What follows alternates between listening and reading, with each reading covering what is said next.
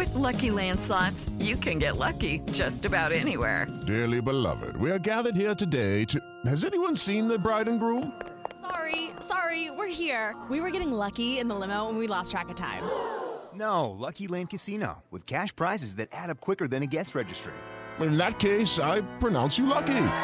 Play for free at LuckyLandSlots.com. Daily bonuses are waiting. No purchase necessary. Void were prohibited by law. 18 plus. Terms and conditions apply. See website for details.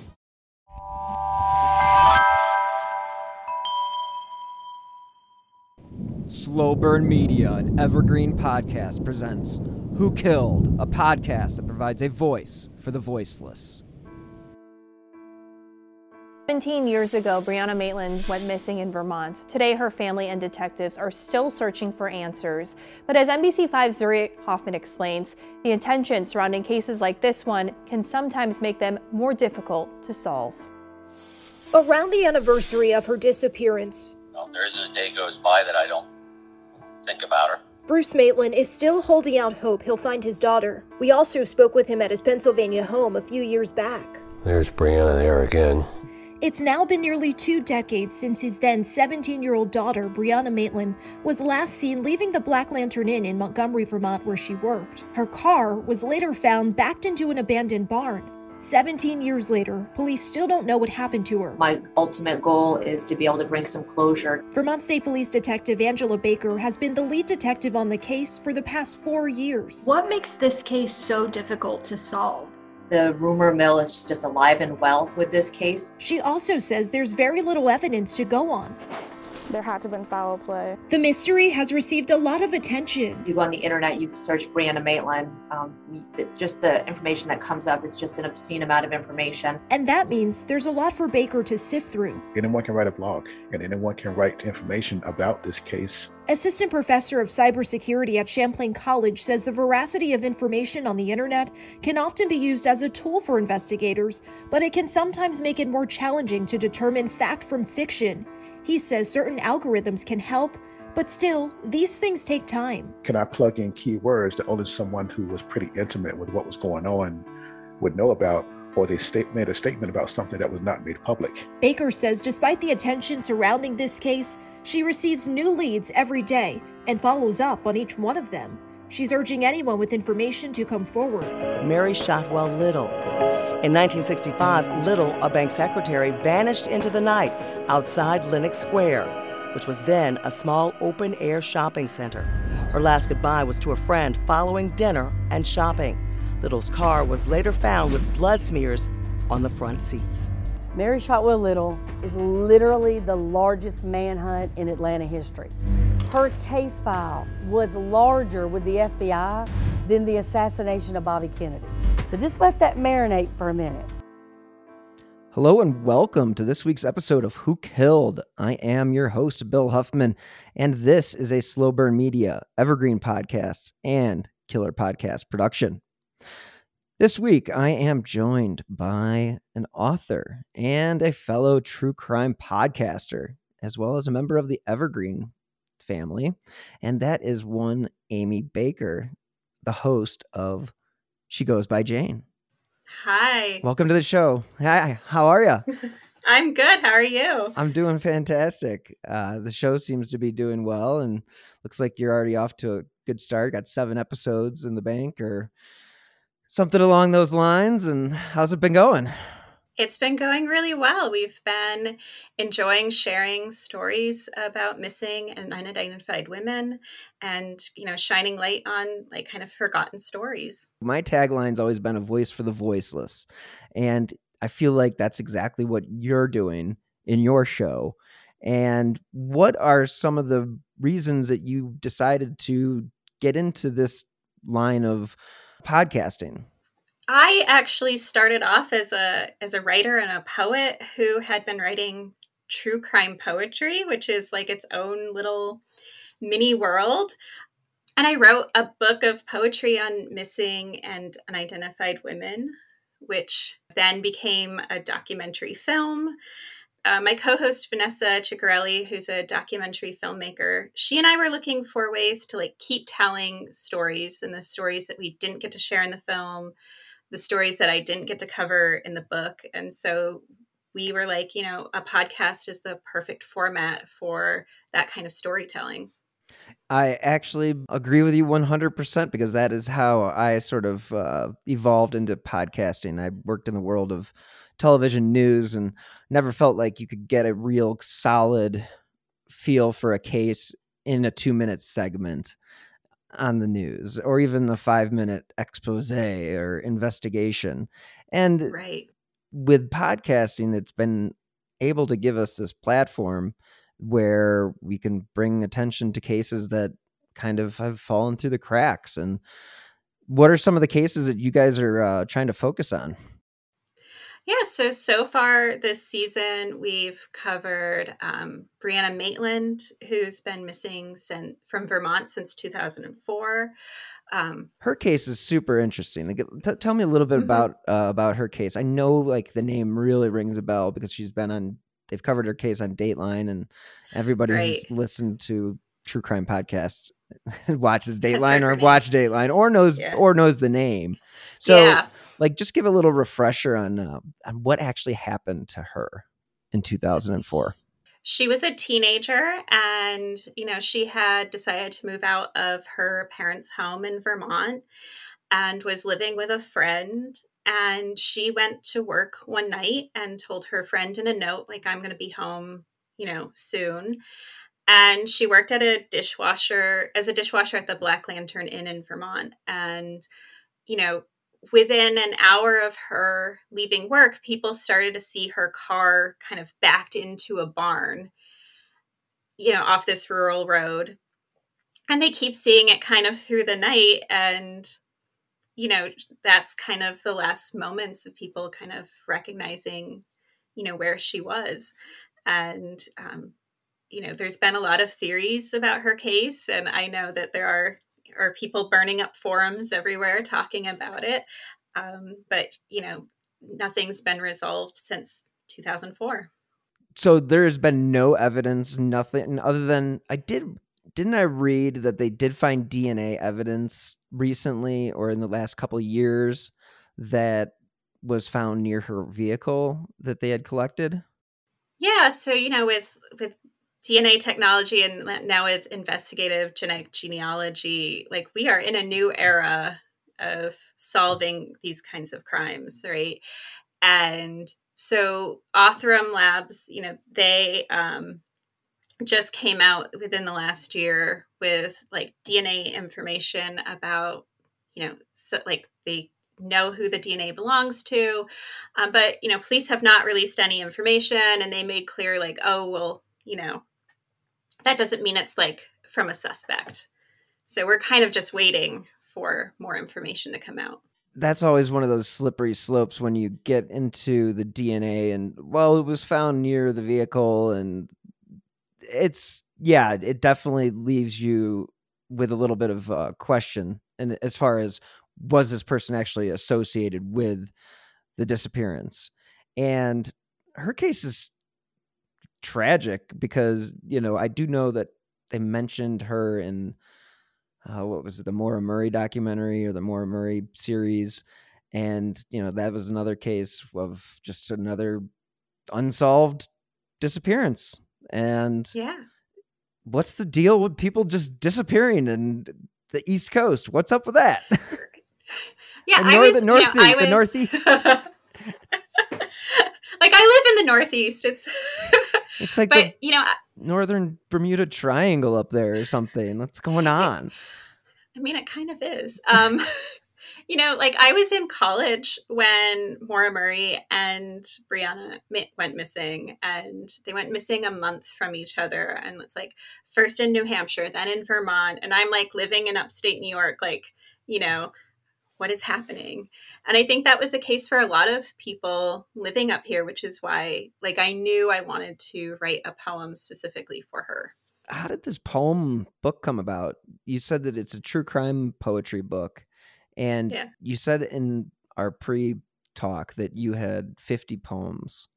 And how did you go about picking those 50 writing those 50 or you know go about choosing which victims to talk about Oh, that That is a layered question, Bill. So I was living in Phoenix, Arizona, in um, like you know I lived there from 2005 to 2008, and I was in a master's program for fiction writing, and I came across a news story about this unidentified young woman who had um, nine years prior been thrown or had jumped from a vehicle that was speeding down the highway leaving Phoenix. And, you know, people came to her aid right away, but she didn't have any identification on her and she ended up passing away two days later. And so I'm sitting in Phoenix and I'm reading this story, you know, nine years later. And I was like, what what is this story? Why haven't I heard about her before? Like, what is been happening? And, you know, that kind of moment is the first moment I really kind of dove into like this world of true crime. There's always something there, you know, a seed that gets planted that eventually evolves into something. And that's what evolved into the book. And so you've now transferred the book into the world of podcasting. So that is kind of a, a nice and interesting transition. So you do involve poetry within each episode. So give me a little bit of a idea of how that works. Yeah, I mean, I think you know, true crime poetry. Like, I'm not the inventor of, um, but uh, it's existed for you know such a long time. But you know, it for me, it was like a way to use my skills as a writer to honor these women and call attention to their stories.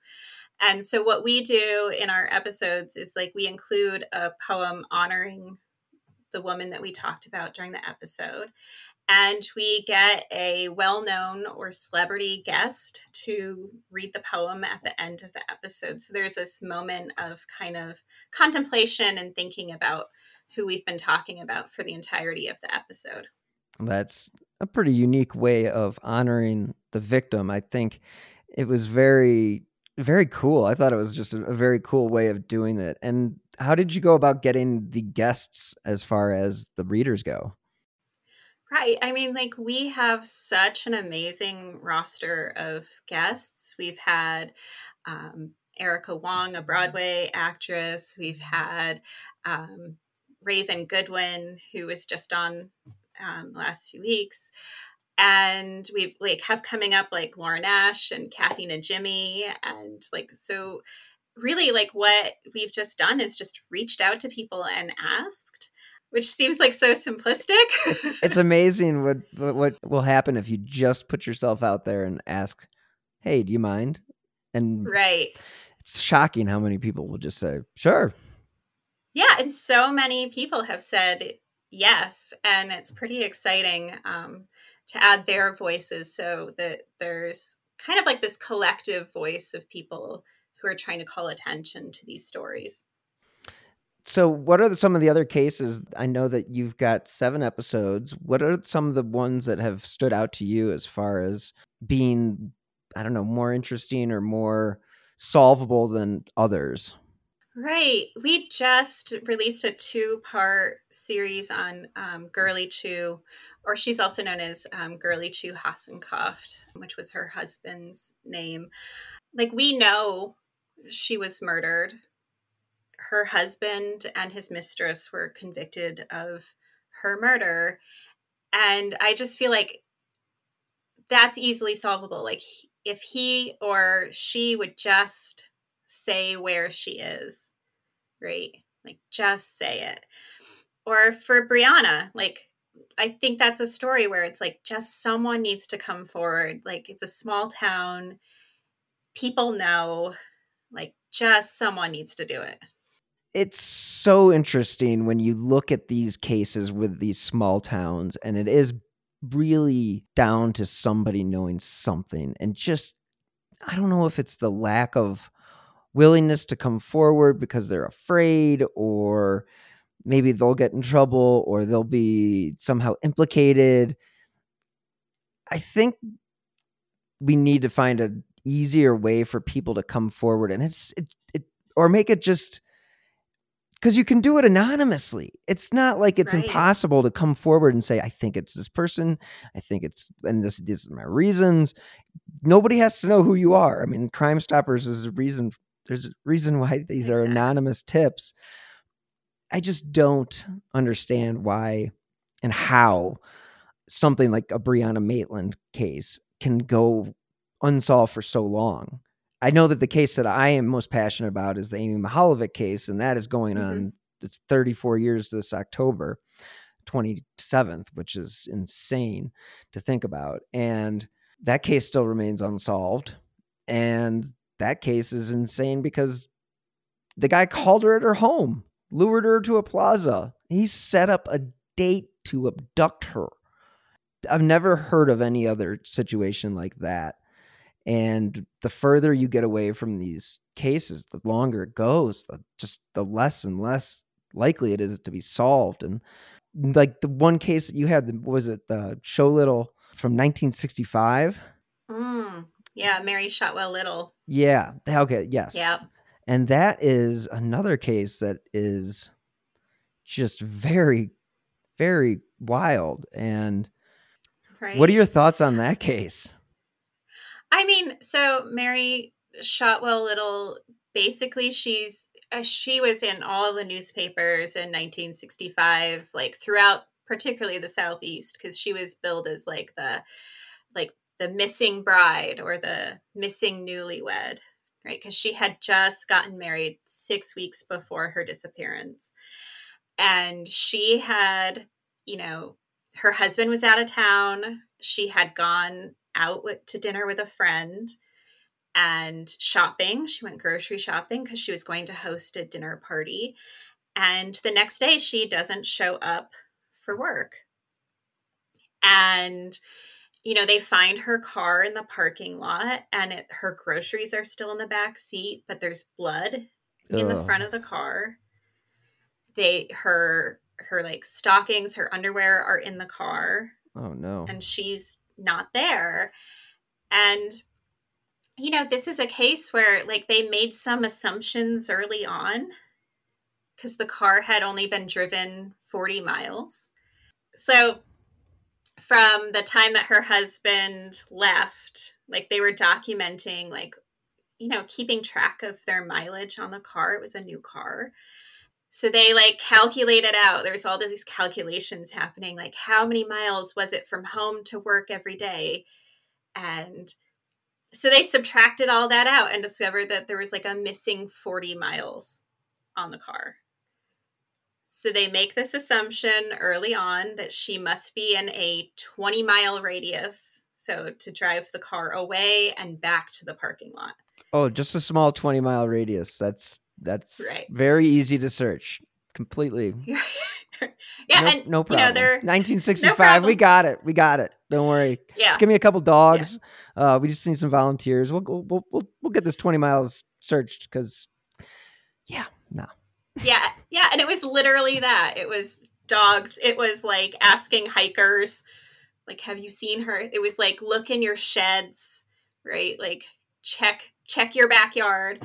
You know. Meanwhile, what they discover like a month later is that her credit card was used the night she disappeared, two states away. So she wasn't even in that 20 mile radius. She mm-hmm. was states away, and they were not considering that as a possibility. And how long was it before they figured that out? It was a month. Oh my a month, god. yeah. Yeah. Because they got to Yeah. wait for the statement. Right. Because back then it was like literal like paper statements. And they went and talked to the gas station attendant at the gas station it was used, and he had seen her that night in a car with a man. She was bloody when he saw her, but he decided it was a domestic dispute between a husband and a wife, and he didn't want to get involved. And it's 1965 and gosh, Yep. you know, I would hope people you don't want anybody to get involved in a domestic violence dispute. You call the authorities. But again, this is 1965. 911's not even really isn't even a thing. So no. the chances of being able to track this guy down, I just think it's it's disturbing to think that this guy was able to basically kidnap this woman and be seen with her two states away and that there wasn't any resolution in this case. No. I mean, it's yeah. again one of those we talked about it before the show. What happens when there is no answer and there's no body mm-hmm. and there's no nothing but a left car and blood smears and one eyewitness. And again, we all know eyewitness testimony is garbage. So take mm-hmm. it with take it with a grain of salt.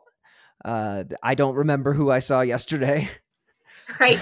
I mean, right. I know that when I talked to you know the authorities and you know, I had a police chief tell me one time he's like you bump into somebody at the mall, do you think about what they look like the next day? I you just you exactly. know if you see somebody on the news, you're gonna be like, "That's the guy I ran." It's just so shocking how poor of a job we are at remembering things, and I know it's it's sad to think that there's so many people that are in jail because of eyewitness testimony and that exactly is, or just strictly eyewitness testimony i get it if you're caught red-handed and you literally have blood on your hands and you're you're caught at the right. scene of the crime. If you're relying on that, it's a very weak case in my mind. And that's another reason why I think some of these like sketches that come out after these events and it's like look for this guy and you know look at the delphi case did the guy really look like the guy i mean kind of the guy kind of looked like the guy but i don't i don't know i just think it's hard for people to remember what the heck they saw. At least I think in the Delphi case, they used some like bio, you know, examinations basically because they had the videotape so they could make right, some right. idea of what the person looked like. But to just ask somebody what they think somebody looked like. Yeah, you know, there was in this past week, there was a, a dean of a college, a retired dean, in Vermont who was murdered on a hiking trail and they just released the police sketch. And I was like I I couldn't tell you who that person is. Like that doesn't even look like a human. Like that's a really bad drawing. I don't know what to tell you. Like I don't think I could identify anyone from that sketch ever some sketches I've seen are just so bad and I'm, I'm just like who did they bring in to do this and I again back to the Amy Mihaljevic sketch Mm-hmm. Both people that I interviewed that are or were involved heavily in the post investigation, you know, after her body was found, this was based off of two kids' testimony. You know, not testimony, but mm-hmm. their their own police re- police report and accounts. Yeah. And I'm like, listen, can we really trust two 10 year olds? And he's like, listen, uh, you know, that sketch, it just looks like looks like everybody. I mean, I honestly, I look at the sketch and I'll, you know, put a link in the show notes if people don't know this sketch, but like it literally looks like anybody's dad from 1989. It has the dad haircut. The the right. father of the girl who was unfortunately kidnapped and later killed said, you know, he made a joke about Uh, looking like John Denver. He's like, you just can't put too much stock in these photos and and if that's what is going to lead to somebody that's great but i think we sh- we're better off with the profiles the profiling the behavioral stuff obviously the dna is now right. is now the gold standard but even dna as we've come to know that's a tr- tricky one too it's not always there right Right. And, you know, they're like after so much time has passed, or they didn't preserve things in the way that would be necessary for today. I think 86 um, was the um first year they used DNA in a case and it wasn't like widely used. I think, but I think it was the mid 80s that when it became something where people started saving more evidence for the hopes of the future. And I think they actually started doing that in the 70s, but you collect evidence and then you hope for science. But at least they were forward thinking enough back then to say, well, maybe one day, because the advancements we've had in our lifetime are unimaginable compared to what they had at their disposal in one 1965, even in 2004 with Brianna Maitland, and in 1989 with Amy Mihaljevic. It's Right. just the tools have changed and the tools have improved where we can now say, well, this DNA matches something that we found at the scene. Exactly. I have the same thing going on with the Amy Mihaljevic case. They found, uh, they finally tested a blanket and a curtain, and they found dog DNA on it that matched or was similar to the family dog. But then, just in the last couple of years, they found out that Amy's hair was also on the blanket and the and this uh, curtain. So it confirms what they've already thought that this was used as a way to transport the body. But again, they don't have like CODIS DNA Right. and that's Yeah. what everybody wants. Right. And they're like, you know, kudos to investigators who have like kept this evidence in the hopes that science will catch up in the future. You know, like we have an upcoming episode that you know my co-host my co-host is not a true crime girly at all like so she's just continuously shocked by everything. It's good to have that. You, you don't want to mm-hmm. both be on the jaded side of life because we both know how things, how dark things can get, and right. you got to have a little bit of, you know, right.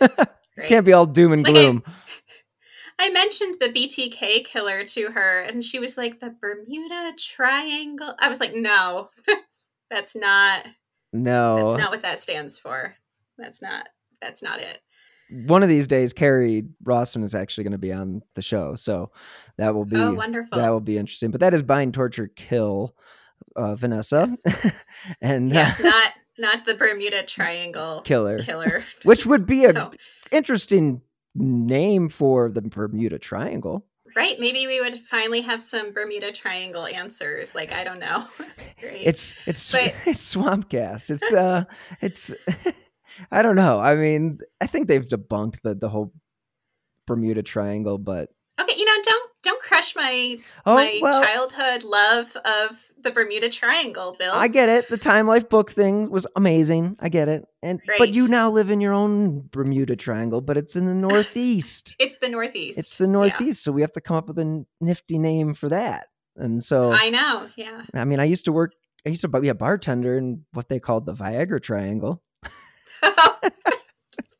Completely different triangle. Hey, you know, it's uh again, like I said, you got to have some levity when you talk about all this stuff. But it exactly. it always is interesting when you start to go a little bit deeper into these cases and when you do find out that it's just there isn't that much information to go on. Right. and you were able to do a two-parter so there's a lot of information there Yeah. we've talked about this before. What happens when the facts don't or when the facts don't line up with what your narrative is? Because this is what we just discussed at the chagrin falls film festival which was hosted by evergreen or sponsored by evergreen i should say.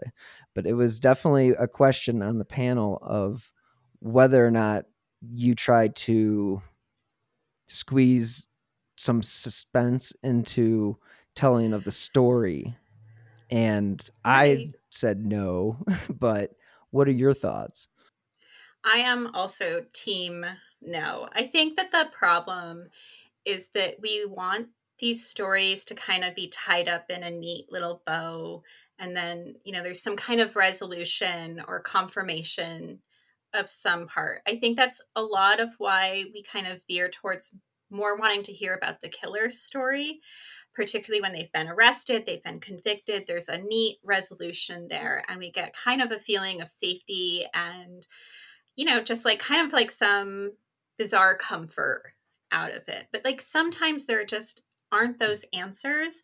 And the story really is that we are still on a quest to find answers.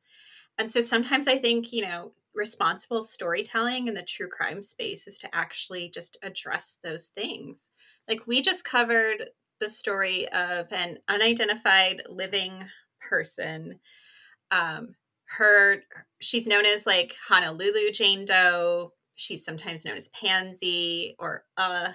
She was found alive in hawaii and she was unable to give her name and she had no identification on her. What year is this happening? It, this was 2004 as well, and she ended up passing away a few years later in the 2000s, right? So I think we want some sort of resolution there. Like we found out who her family was, or we found out who she is, or that she has some sort of narrative or story to her. But she's she was literally unable to give any story of her life, right? Because she had dementia complicated by schizophrenia. The story really is just that. And so in the episode, we actually ended up talking about her story, but also shining light on the concept of unidentified living people. Like, how does that happen? That's a very good way of filling in the blanks is to expand on the topic. And I think right. a lot of shows could take a page out of that and use that to instead of using speculation and I just don't like shows that speculate too much because I agree. If you're doing it with cases that are one unsolved, that means there's an open investigation. The new line every day you hear from from police is this was never a cold case. and it's like it's like somehow yeah. the word cold case has taken on this bad moniker. It makes the cops feel like they haven't been doing their job, so they just call it an open investigation. Well, let's be real about it. Is it a cold case because you just I mean you you're not putting feet on the ground every day for every single right. one of these cases. So just accept the fact that it's a been a cold case. It's not a bad thing. Things do go cold. It's a term analogy that we are all 100% familiar with, but don't try to tell us as journalists and reporters that this has never been a cold case. Well, okay, how about the case from that just gets solved because you just decided to test something? Well, doesn't mean you were testing it every year for the last 40 years. That's like two different generations, three to four different generations of police officers that are going through there. This isn't happening like that. I think people need to just understand it's a slow process and all these you know advancements in technology are great but it's still not there's never going to be like you said not a neat little bow tied around mm-hmm. the case because one there's always irreparable damage done to countless numbers of families who are um, impacted by it. The families of the victim, obviously, the person who discovered the body is traumatized for life. The people that investigated the case sticks with them forever if it goes unsolved. These are some of the things that we don't think about, but it's collateral damage, is what it really is. Exactly. And kudos to like taking your word kudos to the cops that do stick to that i'm going to work this case until i die mentality because right. you look at some of the police officers in the golden state killer case that was kind of their meth- methodology was like i'm working this thing. I don't i don't care. And I, again michelle mcnamara we can give her a lot of props for keeping that case in the spotlight as well, tragically. Uh, RIP. If you've never read the book, people, I'm sure you have, but it's I one have, of the best. And in the past 10 years, I'd say. Um, but it's definitely interesting to see how uh, DeAngelo got around and, but how he used the interstates and just would go from so far to so, you know, 50, 60 miles out of his way to go kill and do these horrible crimes, it kind of it's a little bit of a reminder of like Ted Bundy and how Bundy used to go from Utah to Colorado. That's where I live, and right. I was just in Glenwood Springs a couple weeks ago, and that's the the jail where he escaped and ended up running to Florida, where he eventually met his maker, and unfortunately, before he he was able to commit a few more serious crimes and mm-hmm. but he paid his his dues and uh, sat in the electric chair. So I guess right. there's that. What I think is interesting is like these stories of people and that that includes you like sticking with these stories and like wanting to tell them and and keeping at it to keep them in the the spotlight right you know like the golden state killer case like that takes someone to like say hey i'm i'm going to sit down i'm going to like call attention to this story you know? And i think like we have an upcoming episode um, about the unidentified woman who was known as buckskin girl for the longest time and ha- was identified as um, marcia sossoman king right?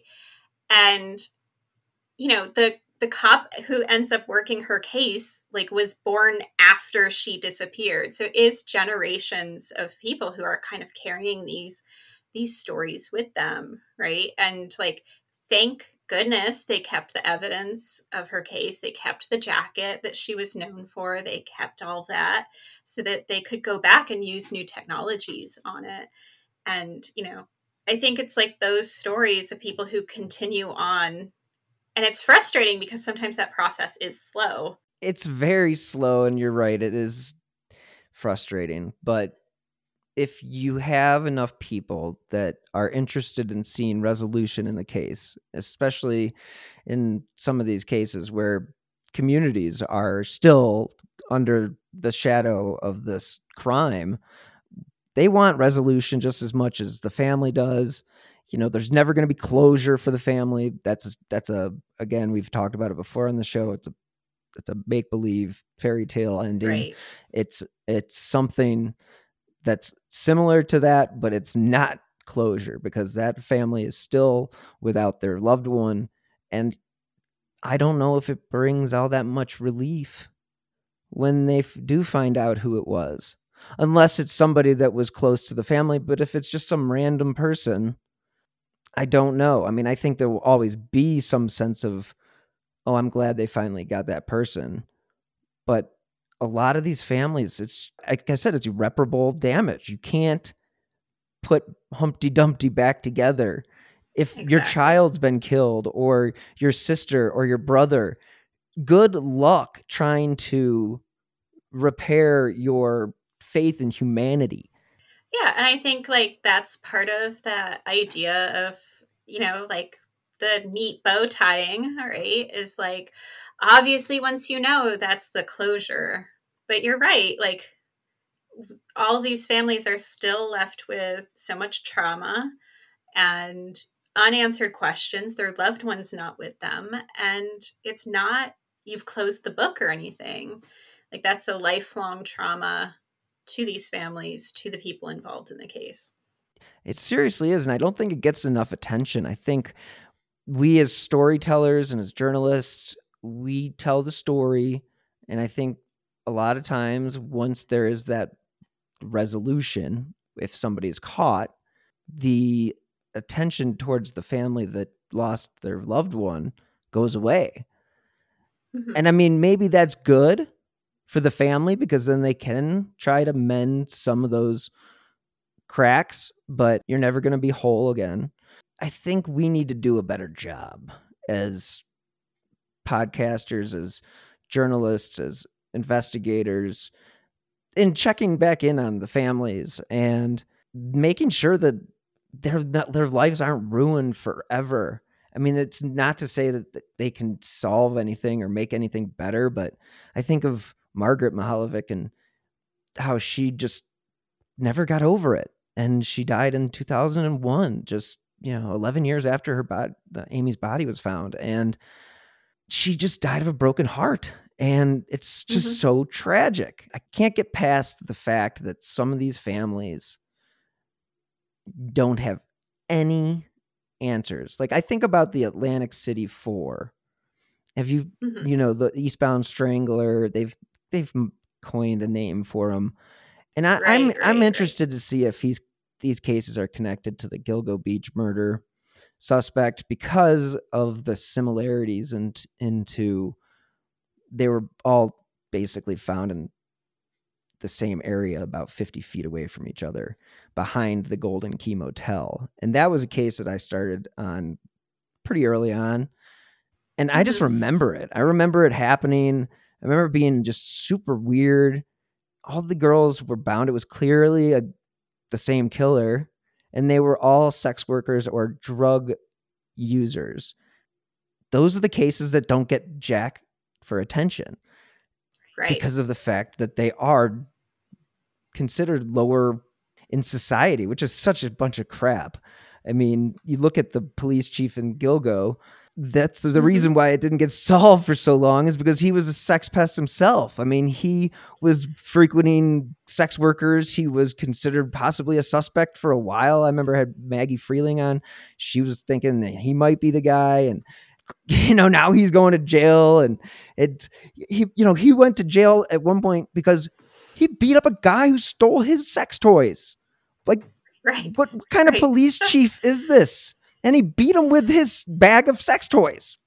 And that, I, I mean, this is the kind of stuff that you don't see when you're reporting on cases until you step back years later and go, "Oh shit, oh. we dropped the ball because Jackwagon over there is being a jackwagon and screwing up everything. Who knows how quickly they could have solved that case, especially with the fact that he appears to have stopped. Right. Mm. Right. What makes you stop? I don't know.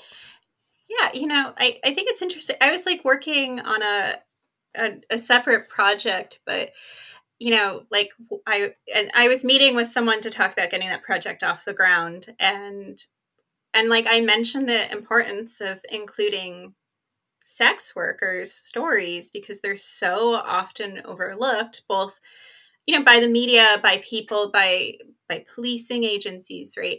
And that person was like we don't need to get political here. And i was like i don't think it's political to like say that sex workers deserve safety and not to be murdered. They they are human beings. It shouldn't be marginalized like it is. It is right. the oldest business in the world and it's something that women should one i just don't feel like it should be i, I don't want to say again maybe this is political so i don't know if it's against the law it should, should be against the law or whatever but like a woman should have the right to choose whatever she wants to do. I mean that's just my belief in in all regards like i just don't think anybody should tell anybody within reason what to do with their bodies or their lives. I mean if you are down on your luck and that's what you need to do then who am I to say that that's wrong and immoral or unethical or you know screw screw morals and ethics like it's not that. It's the story of this woman who was brutally raped and murdered or murdered and dismembered or these things are terrible. She's still a person. Exactly it doesn't make a difference she still has family. Right. She still has people who care about her she is important. And and like if we erase those stories we are not actually telling like the true story of like particularly violence against women in america. And that erasure you know presents like a different view of what that looks like. It is not just like you know suburban middle class young women who are going missing. And when we get rid of all of those other stories, like that's the story we end up telling. I agree 100%. I think it's very difficult for the news in this country to get off the pretty suburban girl goes missing, stranger abduction, which rarely ever happens.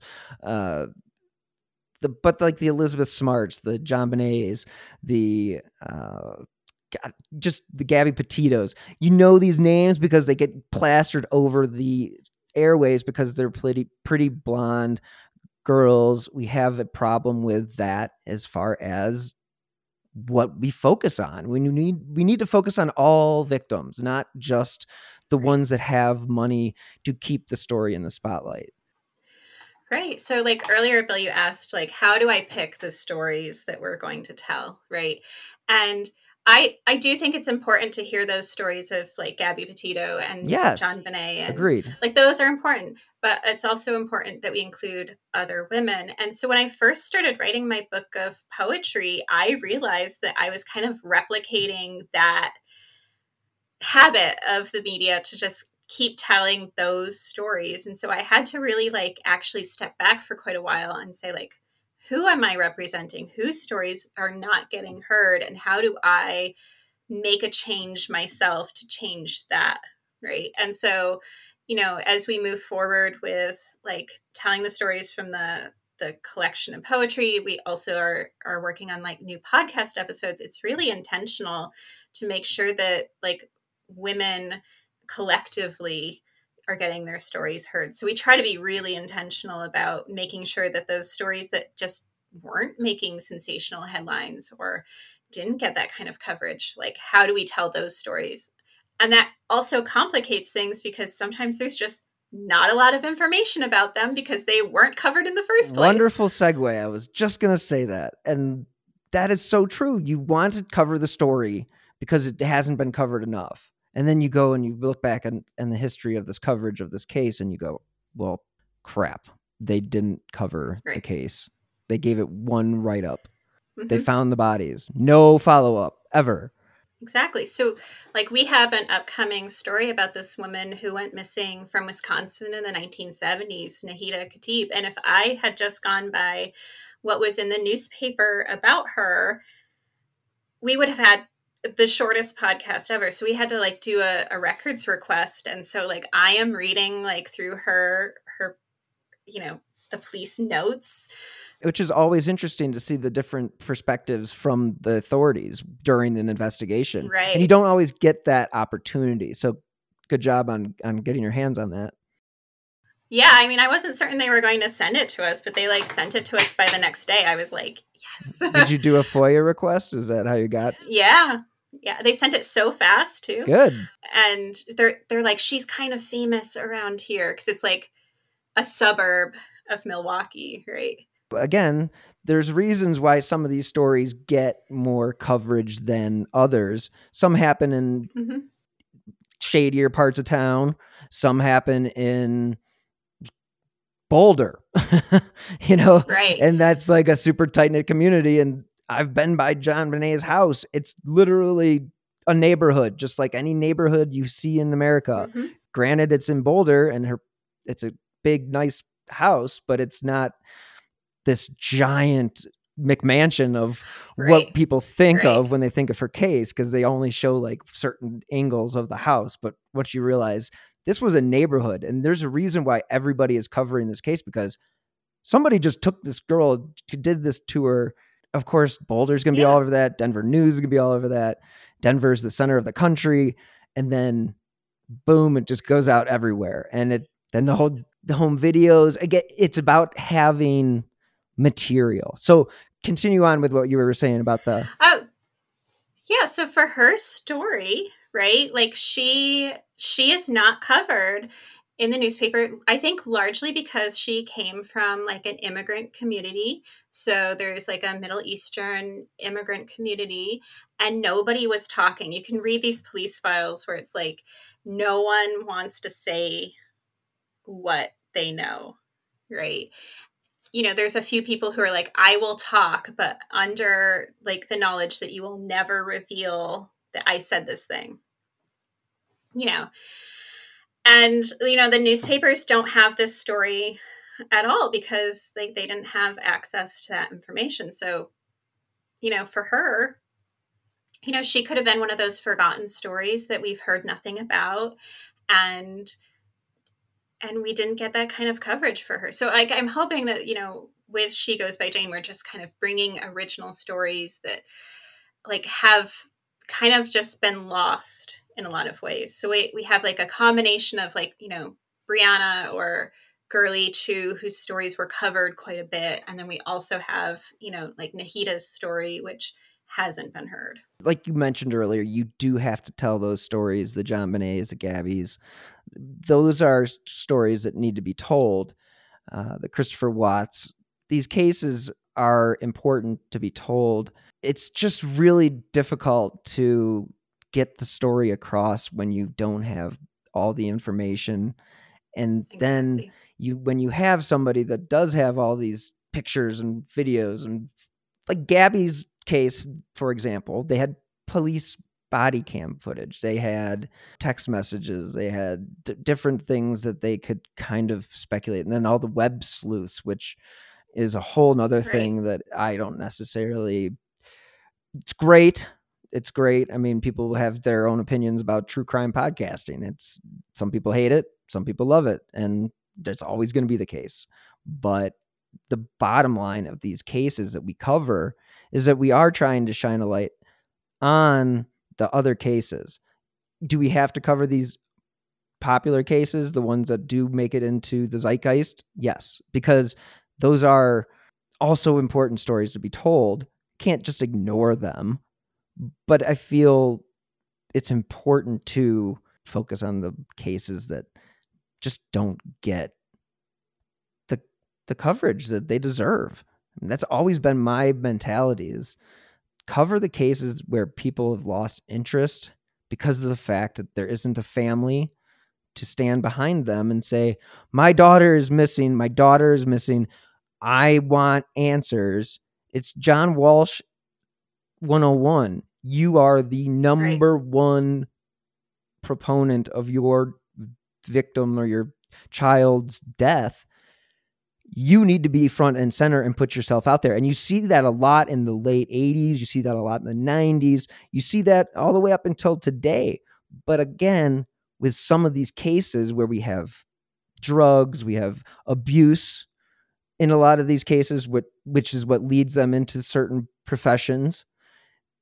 The families aren't into talking, they aren't capable of composing themselves. Maybe they have drug issues themselves. Maybe they're partly guilty because they sexually abused one of the victims and they feel maybe they're responsible for putting them in that position where they put themselves in sex work and then uh, now they're a, a homicide victim.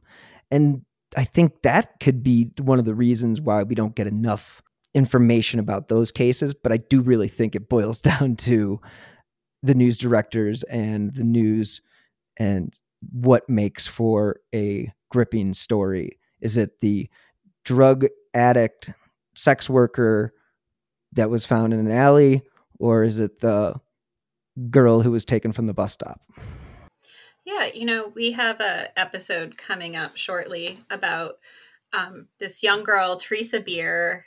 Like, so it, it checks like some of those boxes. She's young, she's white, you know, she's living in California. There is also a sensational aspect to her case in which she goes hiking with a man who's 43 years old and she's 16 and he comes back alone and he says he last saw her with Bigfoot. Like literally, that's his story.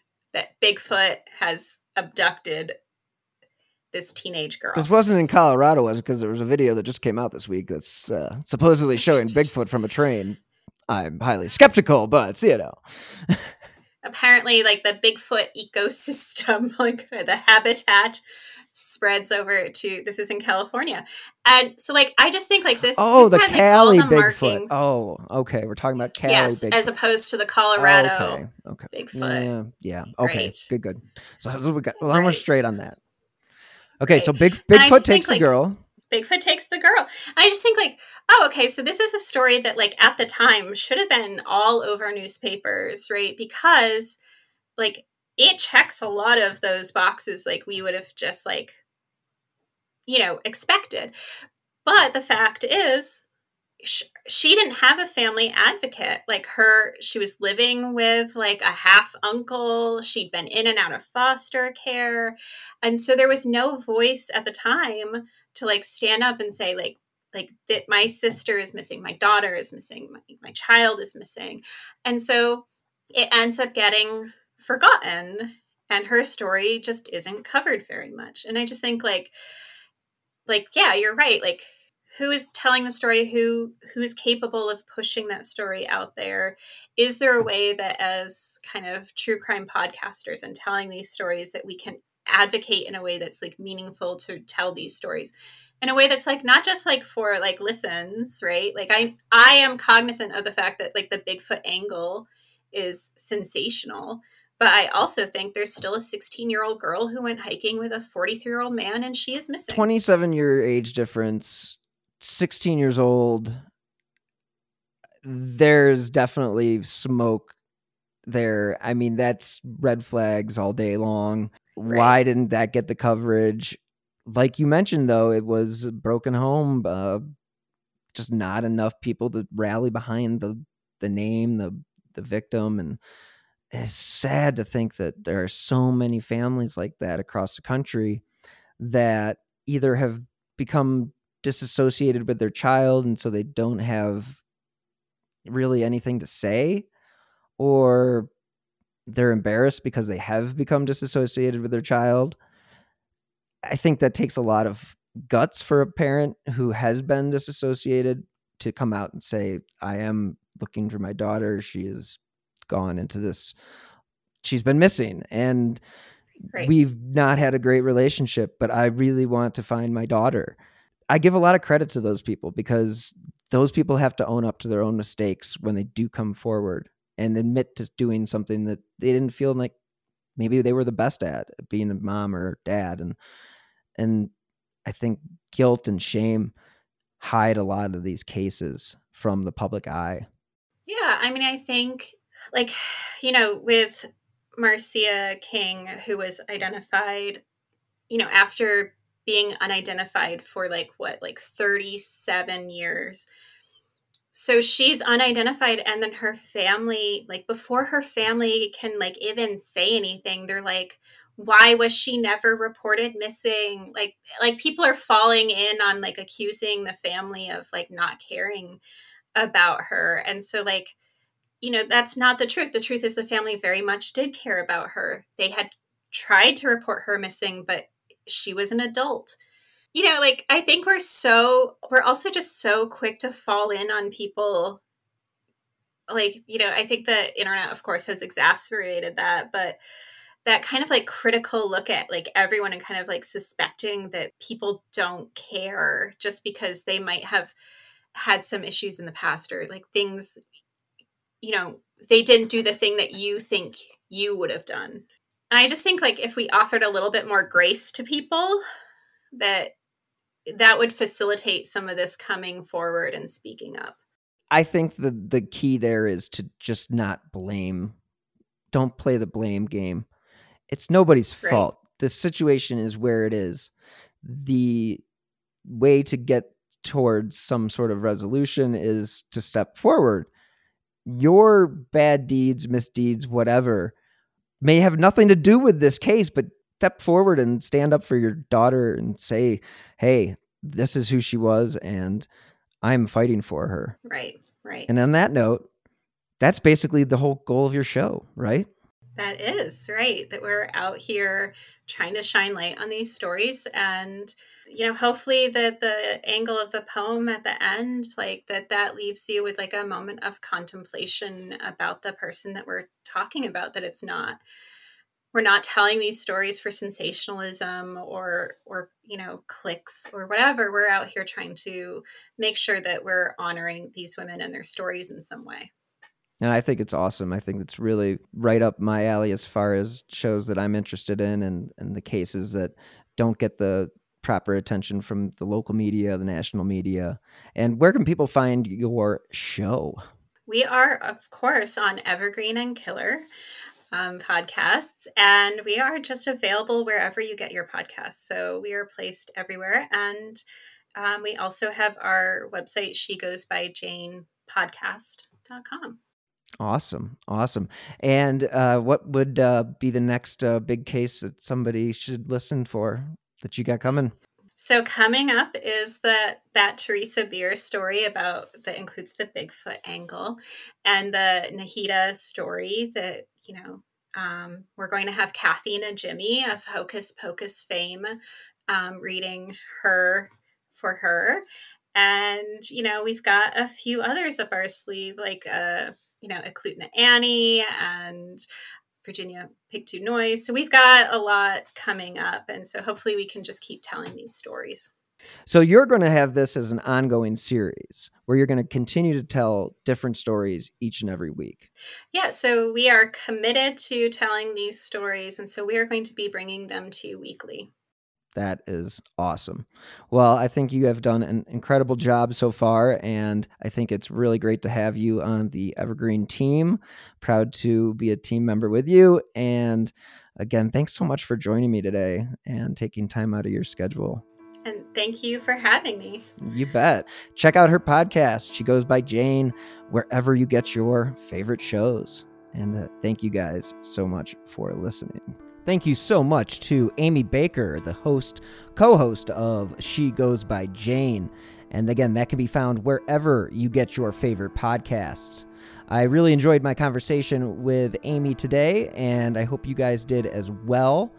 As you know, I do drop new shows every Friday, and I've been throwing in some interesting press conferences that have come up along the way, and it just keeps you engaged in the world of law and order. And again, you can follow me on Twitter at Bill Huffman3. If you want to donate to the show, you can do so via Venmo at Bill Huffman 3.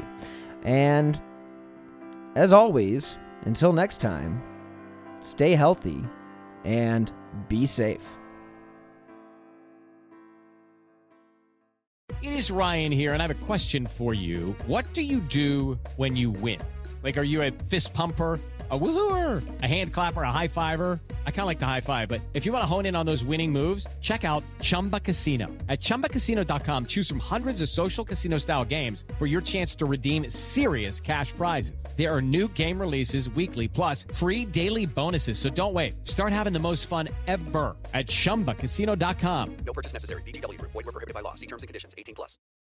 You might be surprised to know that not all serial killers are straight cisgender white men, and the victims of true crime are not a monolith either. She's Wendy, and I'm Beth, and together we host Fruit Loops Serial Killers of Color, a true crime podcast. Together, we take deep dives into the true crime stories about marginalized and minoritized perps and victims that often go untold. We also provide the context and nuance that these stories deserve. At Fruit Loops, we're serving up true crime with a side of history, society, culture, and some fun. Listen to Fruit Loop Serial Killers of Color on Spotify, Google Play, Apple Podcasts, or wherever you get your podcasts.